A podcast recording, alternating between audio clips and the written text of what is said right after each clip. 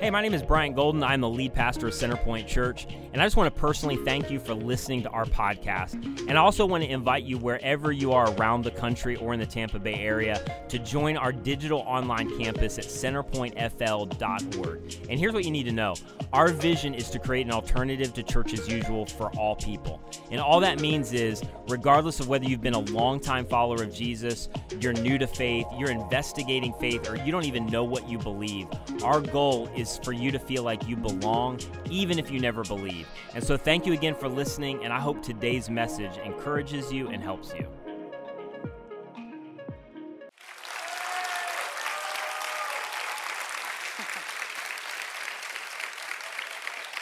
Morning, everybody. Um, I just wanted to take a second and just deal with something real quickly because um, I told Bryant and Angela Parker, our communications director, and I were just talking about this, and I know how tough Mother's Day can be. And I think one of my things has been in the past few years is that I haven't wanted Mother's Day to be a distraction or to be a trigger or to keep some of you away. Because um, I've heard the stories over the years of why people aren't coming to church on Mother's Day and how difficult it is. And um, one of the things that I want to let you know is that Bryant's mom passed away two and a half years ago. And so today is kind of tricky for us too. Um, it's one of those things of like, okay, what do we do today? Like, where do we go? And what do we, you know, and my mom lives out of state. And so it's a little bit of an interesting day for us. Um, but I also know there's a lot of you out there that um, you're walking through loss today, either of your mom or of a child. My mom is walking through the loss of, of my brother who committed suicide a couple of years ago, and it's a tricky day for her. Some of you are struggling through infertility, miscarriage, um, and it's so difficult for you to come and constantly be reminded of a dream that you haven't been able to f- have yet. Um, some of you are single moms, and um, nobody planned out a Mother's Day gift for you today. Everybody forgot. Some of you are single dads, and you're having to wrestle through being mommy and daddy for your kids. Some of you are foster parents, and um, we had a really sweet friend reach out to us and thank us for the way the church has been handling this because she said oftentimes foster parents aren't seen as real parents.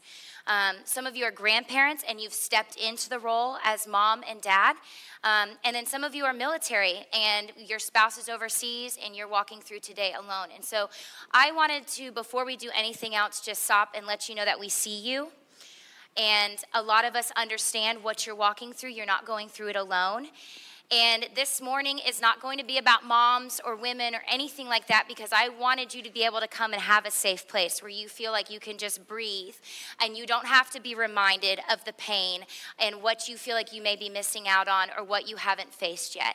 And so I just want you to know we love you. We're so thankful for you. We're so thankful for the women in this house who, just by their very nature, are loving and nurturing other people. And so we do have a gift for you afterwards, and this is for all women. Um, so make sure you grab that. But we're just so grateful you're here. And I'm so honored that you would come out today and that you would trust us with today. So thank you so much for being here this morning. Um, I did want to tell you, you're all really quiet, and I know I came out with a banger, but um, we're going to talk about my story today, and it's going to be heavy, okay? But I'm also, part of my personality, I think part of how I've learned how to deal with the trauma that's happened in my life is to laugh about it.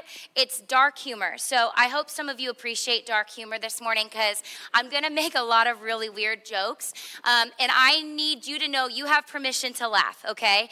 Um, and you have permission to think it's funny. Um, and then we're going to talk a lot about some deep stuff. And so if you're moved, I know some of you already showed me your tissue boxes this morning. Um, my goal is not to make you cry, but if that happens, that's awesome. Um, because Bryant and I don't keep track of who you guys like more or better, but um, any emails you want to send our way, it's end goal. I'm just joking. um, no, I'm just kidding. I'm so glad you guys are here. So I preached a version of this message about four years ago, and I had to spend about five minutes reassuring people that it was okay for a woman to be on stage and actually preach. Okay, our church was very different four years ago. Um, full disclosure, I like it now. I like who we have now because I don't have to stand up here and convince you it's okay for a woman to be on stage, do I? Y'all already know and y'all are okay with it, and I love that. And I don't plan on teaching this morning, I plan on preaching. Now, some of you are still probably a little bit nervous about that. Who grew up Southern Baptist? I'm just joking. Y'all don't need it. Oh, someone's raising their hand. I love it. Me too, sir. You and I are together. He was ready. Um, some of you did grow up Southern Baptist, and no hate or shame on the Southern Baptists. We love them. Um, but you're still a little bit nervous today, and that's okay. Listen, I grew up in an environment where there were so many rules I couldn't even keep track of them, okay?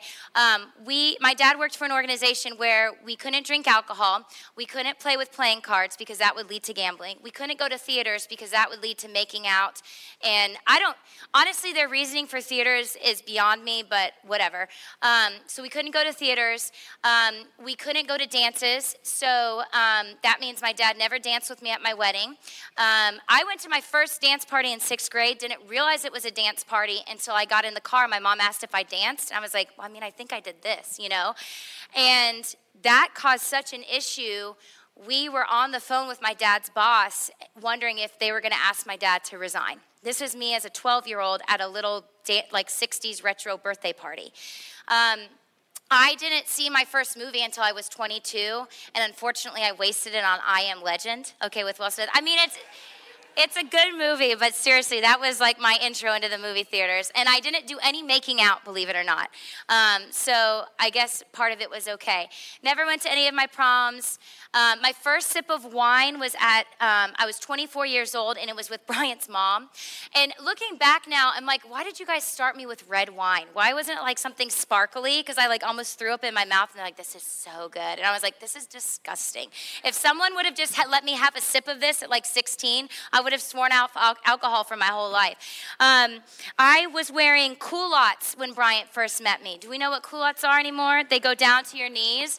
And after we had been dating for several months, he's like, Do you think you maybe want to go shopping with my sister? I was like, Excuse me, but yes, you know. So I bought my first mini skirt with his sister. Um, and I'll never forget wearing it in front of my parents. And they're like, Well, your style has sure changed. I was like, Yes, it has. Please don't disown me, you know. Um, and I want to say this about my parents real quickly because they, bless their hearts, they listen to every message I preach, and I'm so thankful for them. Um, they call it speaking still, and that's fine. My dad supports me by buying me new outfits whenever I speak, and I love it. But I, I want to speak to them, and I actually want to speak to some of the parents in the crowd this morning because I, one of the things that I told Bryant was like, yes, this is my story, and God has done a lot of healing in my heart. Some of these things are still very difficult for me to talk about, and I never want to get up here and preach out of anger, and I never want to get up here and preach out of bitterness. And one of the things I know about my parents is that they did the best that they could do in the situation and environments they were in. They really felt like they were following Jesus. They really felt like they were serving Jesus, but it was an incredibly toxic environment. And they did not realize the environment they were in until they left it. And I know some of you parents in here carry a lot of guilt and a lot of pain. Some of you have been able to own it, and some of you haven't because of how you raised your children.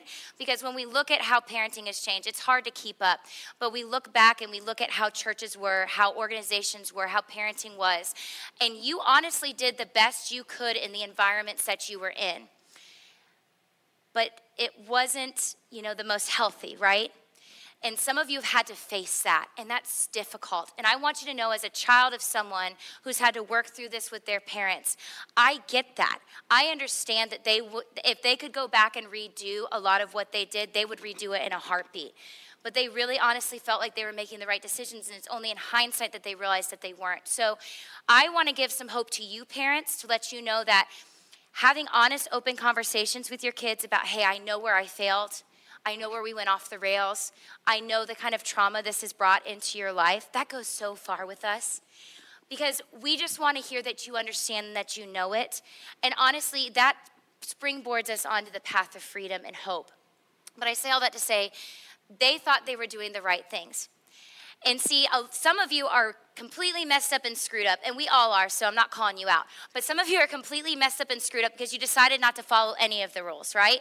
You thought you decided early, like this is whack. I'm out of here. I'm not going to follow any of the rules. See, I'm screwed up and messed up because I followed all of the rules, right? And rules in and of themselves are not wrong. The problem is, is this word called legalism. And I'm not sure how many of you are familiar with the word legalism. Um, I would maybe interchange that with the word moralism. In other words, if I do X, Y, and Z, people will approve of my behavior, they'll accept me, and they'll love me. But if I don't do X, Y, and Z, people will disapprove of my behavior, they won't accept me, and I won't feel loved. Um, and it takes it a step further when we bring it into religious organizations and churches, when we start to say, hey, if you do X, Y, and Z, God will love you, God will accept you. But if you don't do X, Y, and Z, God won't love you and God won't accept you. And it's so dangerous. Because what happens then is people take, uh, they start to manipulate. They have all this control over your life. And so you start to question Am I good enough, right? Have I done enough of the right things? Um, am I loved? Am I secure? Am I safe? Am I going to be okay? And you really start to live in this in, in, in, this state of mind where you don't even know who you are anymore because you're trying so hard to be what everyone else wants you to be. Because you're afraid if you get it wrong you're going to be rejected and abandoned. And this was the environment that i grew up in. And again my parents didn't mean for it to happen. It just is what it is and so I remember working so hard at becoming a perfectionist, and I was. I barely went out with any of my friends. My parents had to force me out of the house to hang out with my friends. I, I, remember my friends would just show up at my house, come upstairs, drag me out of my room, and take me out. I was so afraid that if I hung out with them, I would spend less time studying and I wouldn't get an A. I graduated valedictorian. That's not hard to believe because there were 22 people in my class, but we'll just say valedictorian, okay? The more impressive thing was my 3.98 in college, okay? That's after five years of college with a double major. So you can applaud that. That was difficult. Thank you, thank you, thank you, thank you. But of course, in college, I wasn't doing anything other than studying, right? There was no sex, there was no alcohol, there was no partying for me. I'm telling you, I was a perfectionist. And I had two or three babies named after me. I kid you not. That's how good I was. So, like, before I was even 18, parents were naming their children after me. Um, and I remember thinking, okay, I'm safe because I'm doing all of the right things. Whereas my brother was a wild child. Um, and um, but believe it or not everyone loved him more because he was more fun but i was the perfectionist and then one of the things that legalists love is they love a good project right and so my parents met this young woman um, who needed a lot of help. They brought her into her house, and at this point, I was 18 or 19. So I think, in, in their defense, they really thought that I was okay, right? I'm 18, I'm 19, I'm fine. But I wasn't, right? I was just getting into college, going out on my own. So they brought this girl into our house, didn't really have any discussions with my brother, sister, and I. And um, she kind of took over their whole world. She had a lot of issues. And I started to feel ignored, kind of pushed out. And, and because she had so many issues, she had all these fascinating stories. And anywhere we went, she had a story about something she had done or been or traveled to or whatever. And I started realizing, like, everyone just started gravitating towards her. And I thought, like, I'm over here doing everything I know to do. Why can't I get anyone to love me? And she's over here living any way she wants to, and she's got all of the attention. And so I just started getting angry, but I didn't know I was getting angry. Do you know what I'm saying? You know, when stuff just starts kind of bubbling under the surface, you don't know really what's happening. And so um, in college, I met this guy named Andrew, and we fell in love. Um, and we were planning on getting married um, until my parents and some other people stepped in and said, absolutely not. He was an incredible guy. Um, they said, absolutely not. Um, and basically told me to cut off the relationship. And I did. I cut off the relationship. And literally, this is how our relationship ended. I walked up to him and I gave him all his stuff and I just said, I need to break up with you. We hugged. He said, I still love you. And guys, that was the end. He tried to contact me, he tried to talk to me people in my life said, absolutely not. You're not going to have any communication with him. In fact, made me sit down and go through my Facebook. We didn't have Instagram at the time. Went through Facebook. I had to delete every conversation, every picture. Um, and then um, they were like, hey, you should move to Florida and start teaching. And so I moved down to Lakeland. Funny thing was, he's just living over in Largo, but I was told no communication, no nothing. I'm 23 at the time. And I'm listening to all of this and going, okay, I won't do it, I won't do it, I won't do it. And I'm just stuffing, stuffing, stuffing, right? And so I meet Bryant. We meet on a blind date of all things. Um, and I'm like, okay, nobody's going to have any issues with Bryant because he's a pastor. You know, he's older than me. He's got his own life. He's doing great. But y'all know Bryant, right? okay, Homeboy is like reading these crazy books. He's challenging everything, okay? He's a legalist's worst nightmare. And so I am not kidding when I say my parents had a heart attack. Like, what is going on, right? And not only then, but other people. I mean, I remember my brother calling me and being like, What are you doing? You need to. And I'm like, With Bryant? Like, a pastor, someone who loves Jesus, who's been to seminary, like, he's not good enough? And for the first time in my life, I said, pardon my French, I'm not gonna say anything bad, I'm just gonna say screw it, but I felt like I needed to let you, I said, screw it.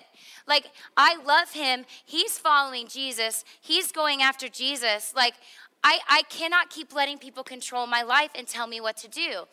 And so we um, met in May. We were engaged in December. We were married the following May. I'm sorry, we met in March. March, December, May. Married the following May. And then he was named lead pastor that July.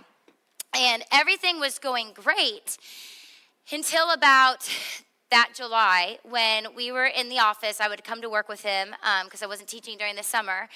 And I just started crying every day, all day long. And, and I could not figure out why. I was just sad. Um, and so he'd come back into my little office, and I'd just be sitting there sobbing, and he'd be like, What's going on? I was like, I have no idea. I'm just sad. I I don't know. I should be happy, right? We just bought a house. We just got married. You just got named lead pastor. Like, I should be happy, and I'm not happy. And so that should have been our first cue, but we weren't really paying attention. We had no context for mental illness. And so we let a few more weeks go by, and then my outbursts got a little bit more crazy. Um, I started screaming and yelling, and I'd come up with these crazy scenarios, completely irrational. I'd start accusing him of all sorts of things, and it was just in our in, behind closed walls.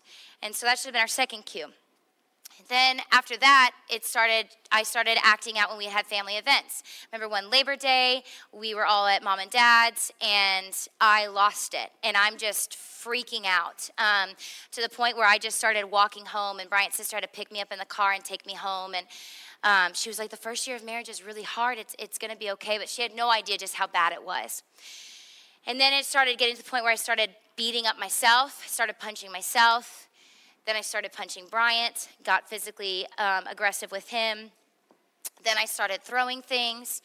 Um, I would just throw random objects through the house. Um, then he would go to get a break. Just he needed to take a drive. And I find this funny, but I'd hop in my car and I'd just follow him through town. You know, like the crazy psycho I was at the time. It's funny.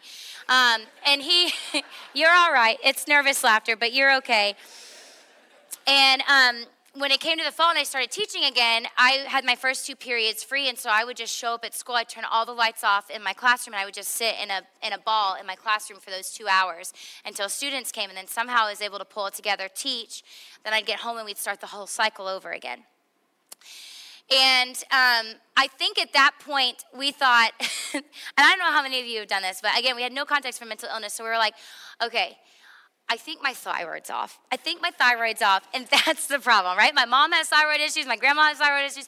I'm gonna go to the doctor, we're gonna get checked out, and we're gonna find out it's just thyroid issues, and all this is gonna get taken care of. So I went to the doctor, and um, I don't, I honestly cannot remember why they decided to give me um, a questionnaire. I do know like anxiety and depression can be related to thyroid issues, so maybe they were just trying to dot their I's and cross their T's. I don't know.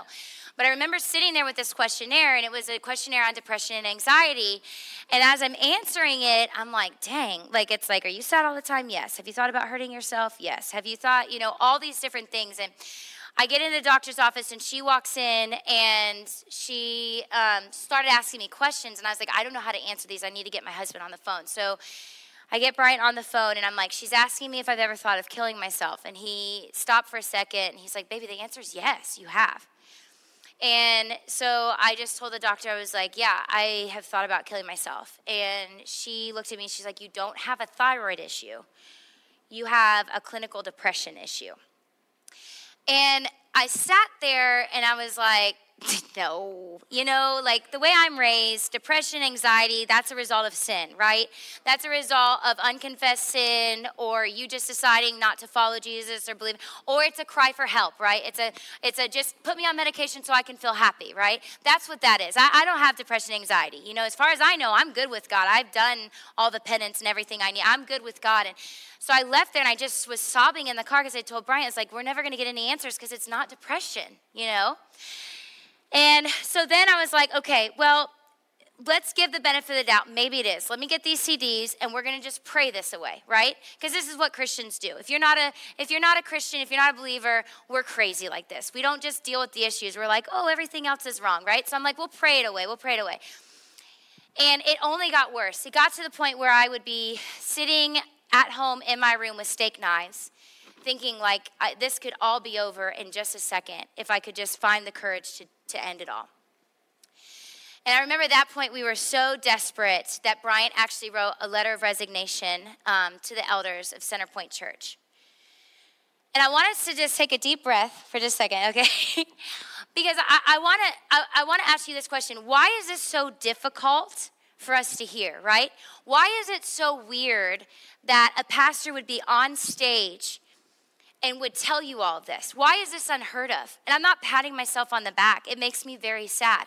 Because here's the thing historically, the church as a whole, not just Centerpoint Church, but the church as a whole, has had no idea how to deal with emotional breakdowns and mental illness. We've had no idea how to deal with this stuff. And I remember when Bryant and I were walking through it, we felt so alone because nobody was talking about mental illness. Nobody was talking about emotional breakdowns. Nobody was talking about suicidal pastors' wives. Nobody was talking about this stuff. And so we honestly didn't know what to do. Do we resign? Are we unfit for ministry? Do we talk about this? Like, if we talk about this, what are people gonna do? Are they gonna think I'm loony? Are they gonna think I'm crazy? Will they be able to trust me? And then my brother in 2019 ended up committing suicide. He was a pastor, he was a children's pastor, had hidden an opioid uh, uh, addiction for years. And never felt like he could be honest with any of the churches he worked for. He worked for about six or seven in Texas because every time he got caught, he moved to a different church. And, and he, he never felt like he could be honest. He never felt like he could open up. And so, January 4th, 2019, he took his life. And I thought, this ends now, right? This ends with us. No more am I going to be silenced by the stigma of mental illness and watch people suffer in silence. And I'm not going to be around for anyone else's suicide. That was horrific. I don't want to see anyone else have to walk through that. And so we're going to start speaking out about it because it's time the church takes the gag off their mouth and starts talking about the real issues of mental illness and suicide because it's time we tell the enemy enough.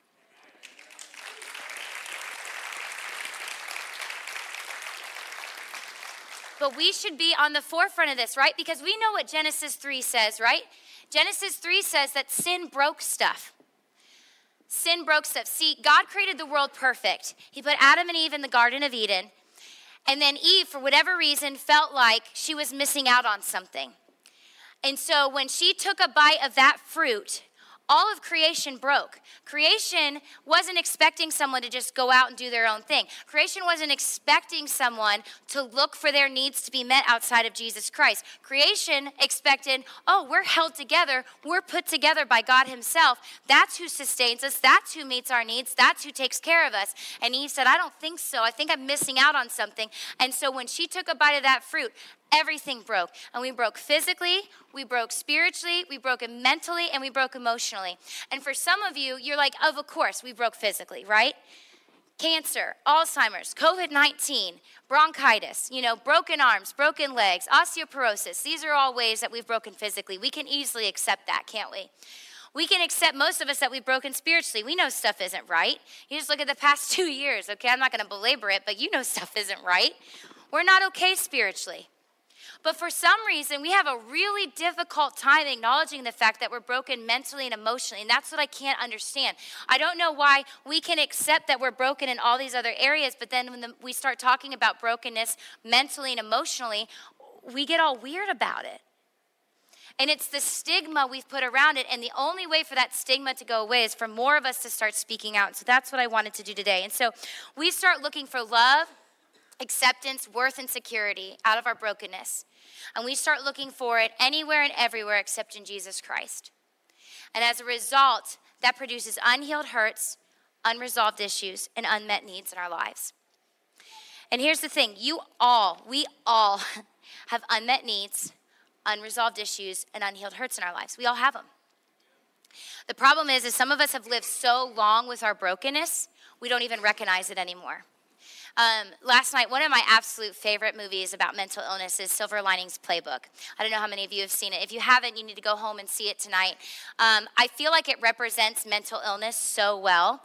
Um, and it's not dark and heavy where like you're sobbing the whole time. It's Bradley Cooper, um, J Law, Jennifer Lawrence, um, Robert De Niro. They're funny. They bring some humor through it. But there's a scene where Bradley Cooper is sitting with his therapist and um, he's having a really hard time acknowledging that something is broken in him. Um, and he, he knows what he's done. He knows you know why what's led him to this place but he's having a terrible time acknowledging it. And so he sits there and he's just kind of going through the fact that he's had to spend some time in a mental institution and now he's undiagnosed bipolar and um, the therapist just kind of starts asking him questions and, and he makes this line and, and i just think this is crazy. He said i've been dealing with this my whole life and without any supervision. And he's like and that's scary. And then he said i've just been white knuckling this my entire life until now and I remember watching that. We watched that in 2012. I didn't realize it, but Bryant looked it up last night. We were like, we saw this in 2012. That was two years after we'd gotten married.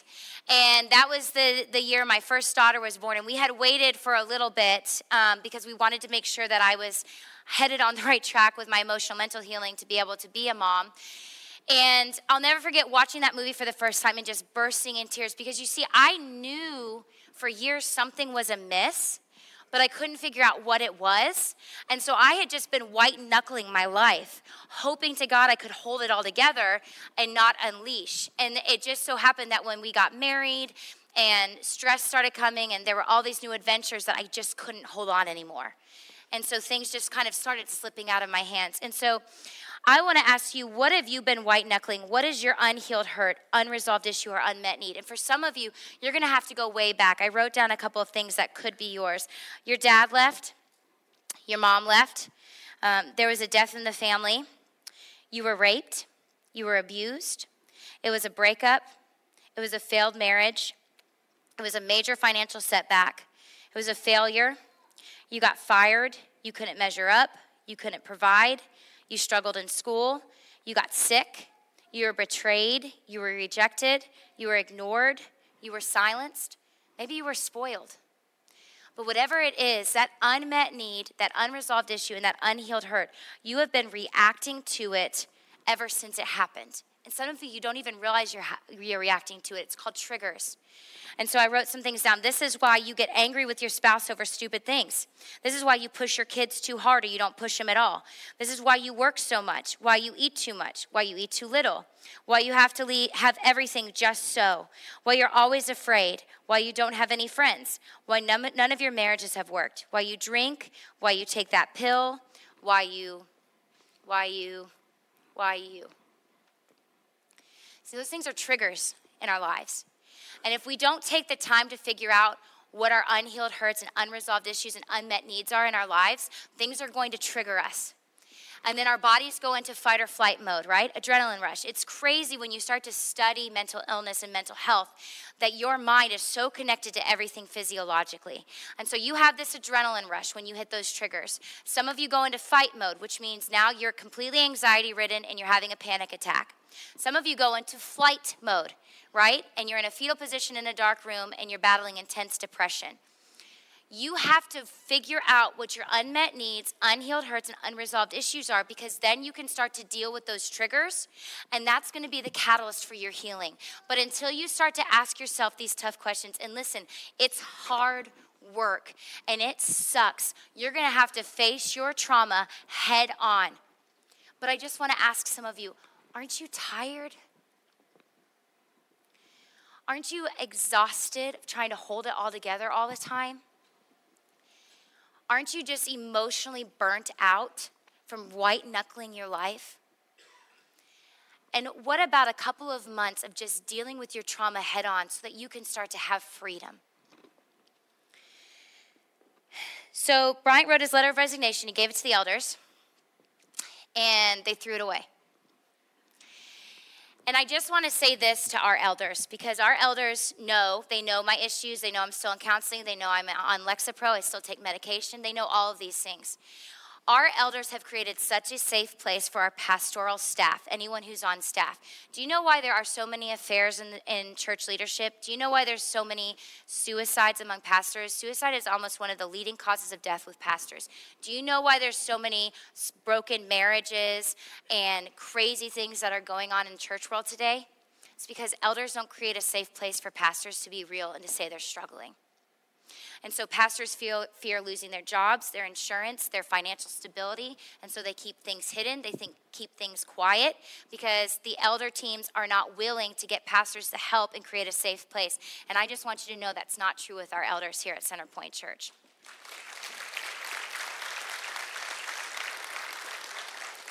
And I honestly owe my life to them because they said no and instead, they started helping us find the help that we need. And so we ended up going to Georgia for a couple of days and met with a couple who deal specifically with people in ministry who are going through difficult times. And um, the unhealed hurts and unresolved issues and unmet needs that I'm talking to you about, I learned all of that from them. And they really started helping us unearth those things, specifically in my life, because I'll never forget, we had to take all these questionnaires and stuff before we got there. And um, I got there, and, and Phil looked at me and he was like, Nicole, do you know how angry you are? And I was like, nah, I mean, mean, on a scale of one to 10, I'm like a four, I guess. I don't know.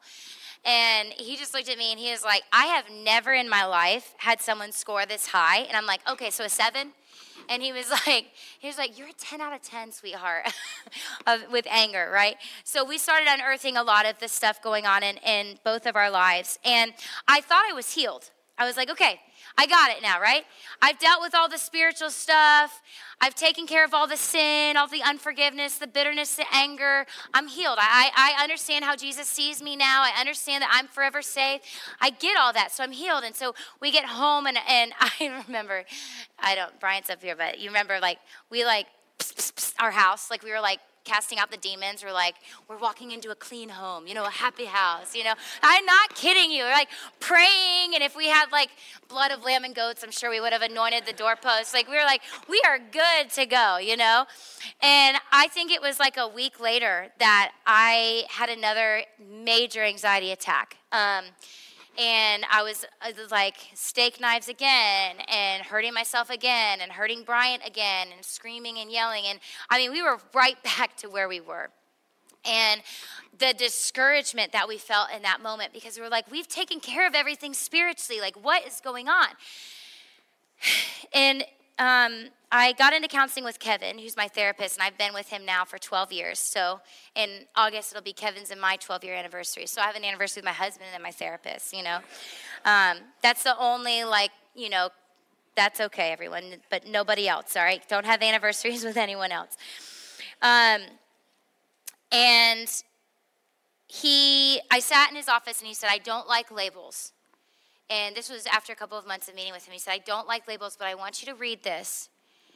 And I want you to tell me if you relate to this. And so, just for sake of just humor me, I'm going to put up what he what he had me read. It's borderline personality disorder.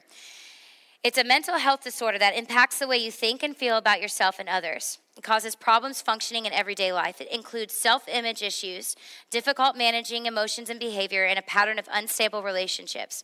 With borderline personality disorder, you have an intense fear of abandonment or instability, and you may have difficulty tolerating being alone. Inappropriate anger, impulsiveness, and frequent mood swings may push others away, even though you want to have loving and lasting relationships. And I read that and I burst into tears. And he said, Why are you crying? And I said, Because for the first time in my life, I feel like I finally understand what's going on. I feel like I finally understand that something is happening to me and not because of me, right? And here's what I want some of you to know this morning because some of you have never been told this mental illness is not something is wrong with you, something is happening to you. And the relief of that is that you can take control of whatever is happening to you. You don't have to live a victim anymore. You don't have to live under the control of these unmet needs, unhealed hurts, and unresolved issues. You can take control of your life back. But half of the battle is understanding what you're up against. And once I finally understood that I was up against anxiety, depression, and borderline personality disorder, I started to have some hope. Because I thought, I can actually fight against this. I'm not fighting against myself anymore. I'm not fighting against other people anymore. I'm fighting against this disorder, and we can get to the other side of it. And so I remember thinking, okay, we're finally acknowledging what this is. So now let's just ask Jesus. I'm going to work hard, but let's just ask Jesus to completely take it away, right? Because those are all the good Christian stories you always hear. Like, I had anxiety and I had depression and I prayed it away it's gone, right? In fact, I had books in our library at home that dealt with that stuff, and I went in a couple of months ago and I was like, I can't have these in here. I, I don't believe in these, right? You can't pray this stuff away. God chooses whether or not to allow it to remain in your life, and we're going to talk about that in a second because that's sometimes hard to reconcile. But this stuff, this side of heaven, listen to me, this side of heaven, we weren't promised to be healed of everything we weren't promised everything was going to get taken away. We weren't promised that. So for us to tell people, name it and claim it, believe it. I was at a huge Christian worship concert and they started talking about anxiety in the middle of it and just told people, pray this prayer and God's going to free so many from your anxiety. And I started shaking. I got so angry. That's a lie from the pit of hell. This side of heaven, we weren't promised that. Things are broken. Do you know what? That's why Jesus Christ died on the cross for us, so that we can look forward to heaven someday when we will be perfect and we won't have to deal with any of that. But we weren't promised that here. and so we went to, my brother was getting married, and we went to Texas and we went to his wedding and we um, decided to hit up a church. Um, Matt Chandler, I don't know if any of you have heard of him. Um, he is he's an old school kind of guy. I, I know he's young, but he preaches old school, but we loved him at the time. And so we went to hear him and i will never forget i mean this if this wasn't a god moment i don't know what was but i'll never forget he decided to preach out of 2 corinthians 12 7 through 9 it's going to be on the screen behind me and I had heard this passage so many times about Paul's thorn in the flesh, right? So the Apostle Paul, Bryant's been talking about him a little bit, but he was Saul. He murdered Christians. Then God met him on the road to Damascus. Um, he got blinded by a light, which was Jesus. He it affected his eyesight. Then he went met with someone who was scared to death to meet with him because he's like, God, really? Like this guy killed people. Like, okay. And healed him, and then Paul could see again. But what a lot of people taught this passage to mean was that Paul struggled with his eyesight, and that was the thorn in his flesh that he asked God to remove three different times. Other people said Paul might have had a speech impediment, and that's what he asked God to remove. But Matt said he thought it was an emotional or a mental disorder that Paul asked God to remove. I'm going to read these verses to you, and then I'm going to tell you why. Here's the verses. It says, Because of the extravagance of those revelations, in other words, meeting Jesus face to face, because can you imagine if you actually met him face to face? I mean, that's pretty cool. Um, and so I wouldn't get a big head. I was given the gift of a handicap to keep me in constant touch with my limitations. Satan's angel did his best to get me down. What he in fact did was push me to my knees. No danger then of walking around high, and mighty. First, I didn't think it, it was a gift, and I begged God to remove it. Three times I did that. And then he told me, My grace is enough. It's all you need. My strength comes into its own in your weakness. Once I heard that, I was glad to let it happen. I quit focusing on the handicap and began appreciating the gift.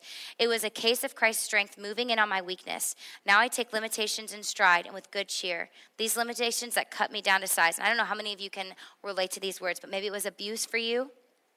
Maybe it was an accident. Maybe it was some sort of opposition or hurt relationship.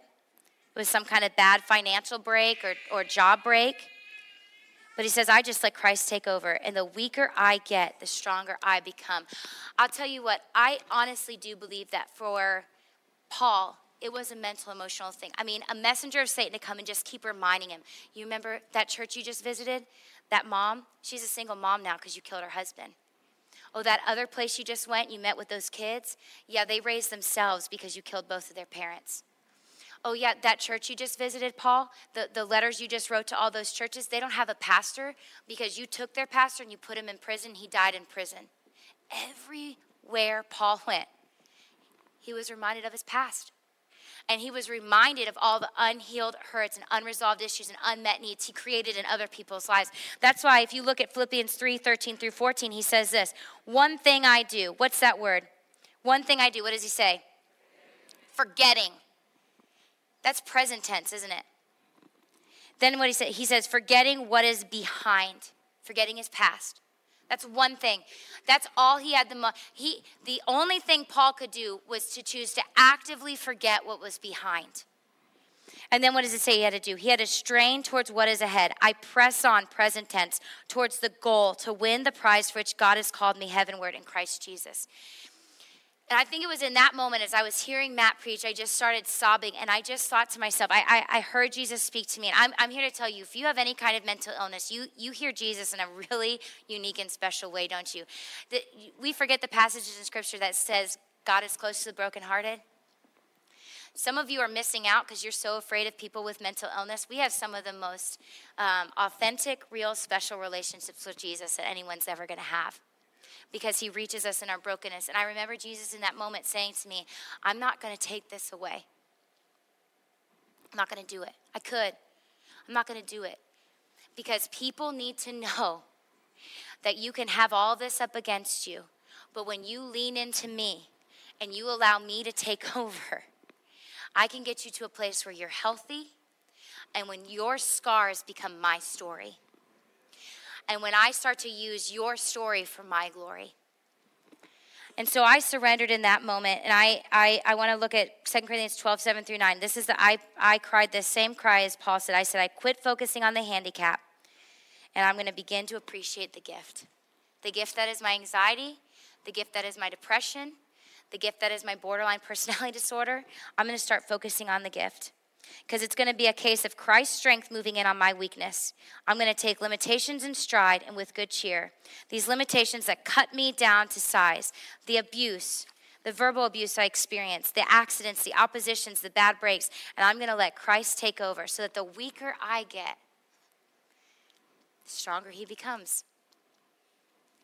And I'll never forget when I was at my darkest moment, I was face down in our room. I had all the lights off and I was face down and I I was begging God to kill me.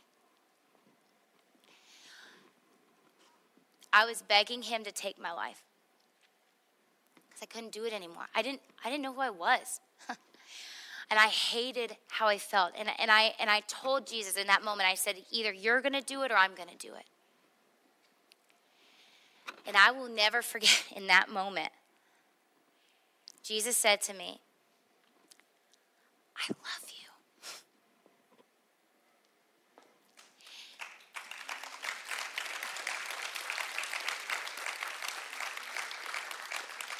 He said, I love you even here,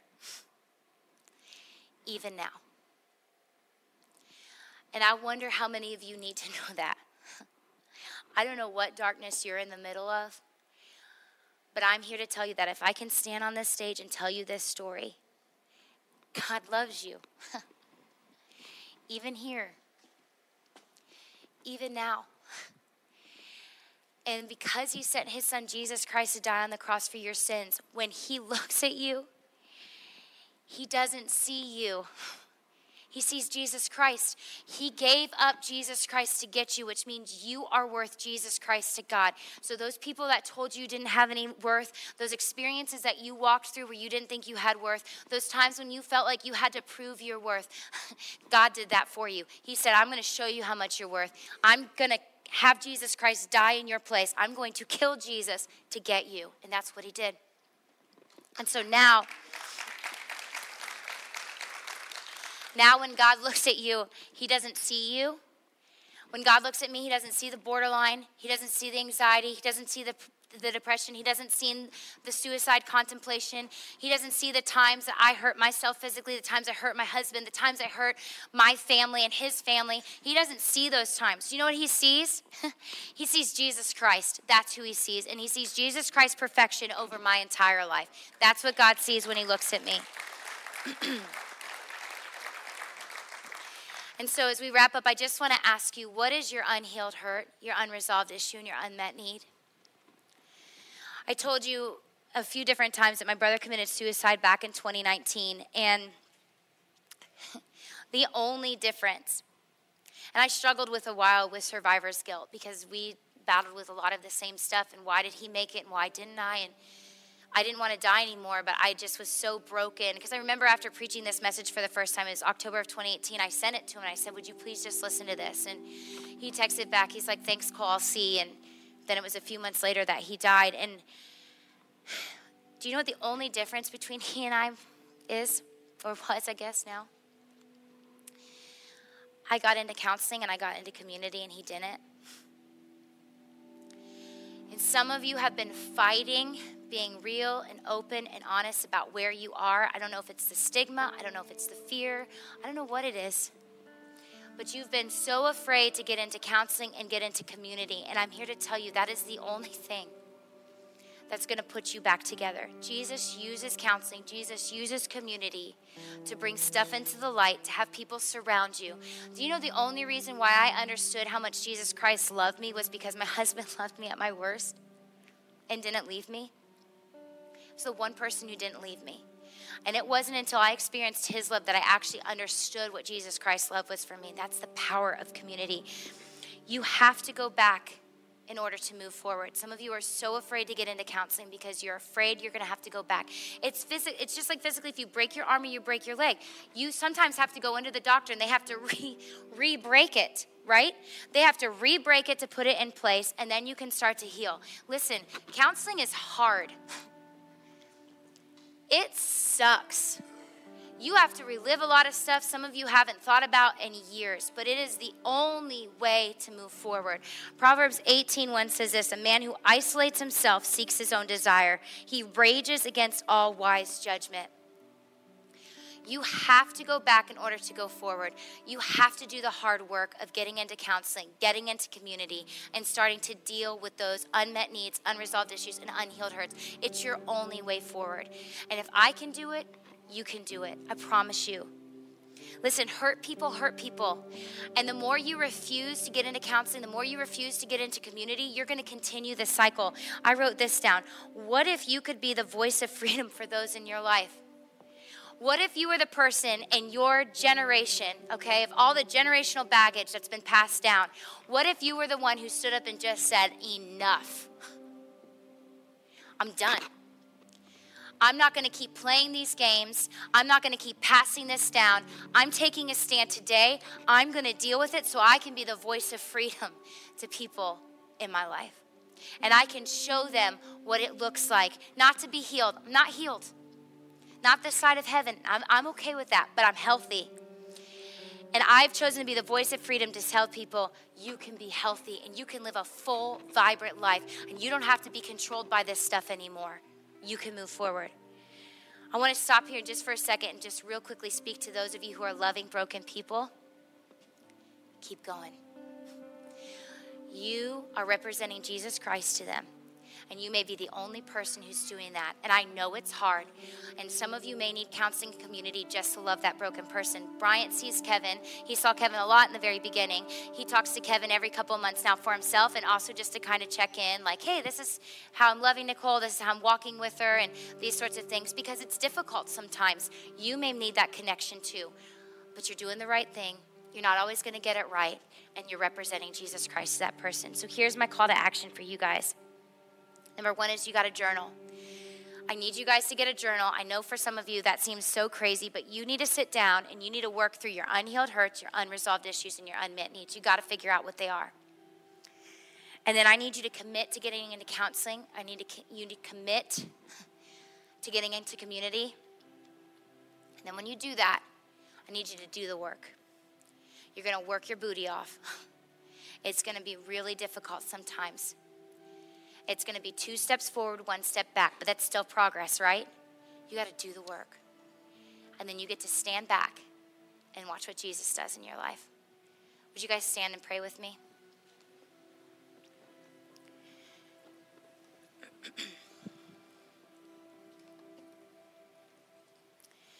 Jesus, we love you so much. And I'm just grateful that I get to be up here on this stage. And I get to tell people that if you did a work in my life, you can do it in theirs.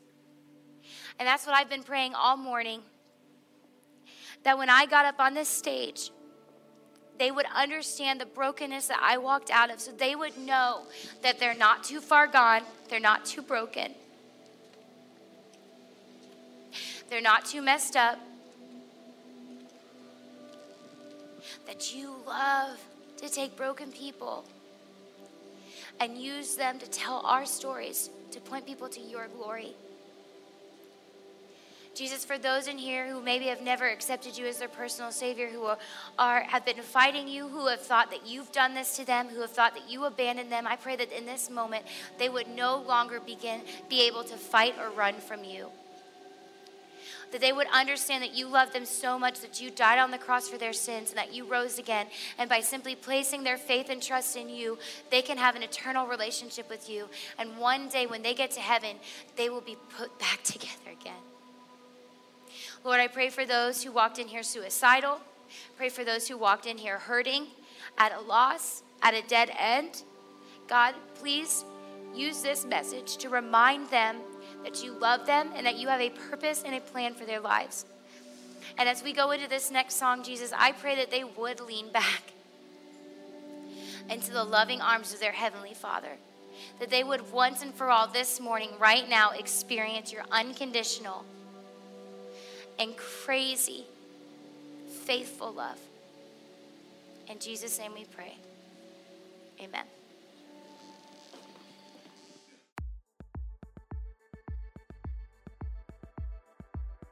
Thank you so much for listening. If you enjoyed this message or have been impacted by Centerpoint Church in any way, would you consider helping us out in one of two ways? First, if you would just spread the word, share this message with your friends, family. Maybe you could go rate and review our podcast on your favorite podcast catcher, but this helps us so much more than you know. And secondly, this ministry is supported by people like you through their financial generosity. And so if you've been impacted by any of these messages, would you consider giving to support the mission and vision of Centerpoint to see people reach with the radical grace of Jesus? You can give today on our website at centerpointfl.org. And again, that's centerpointfl.org.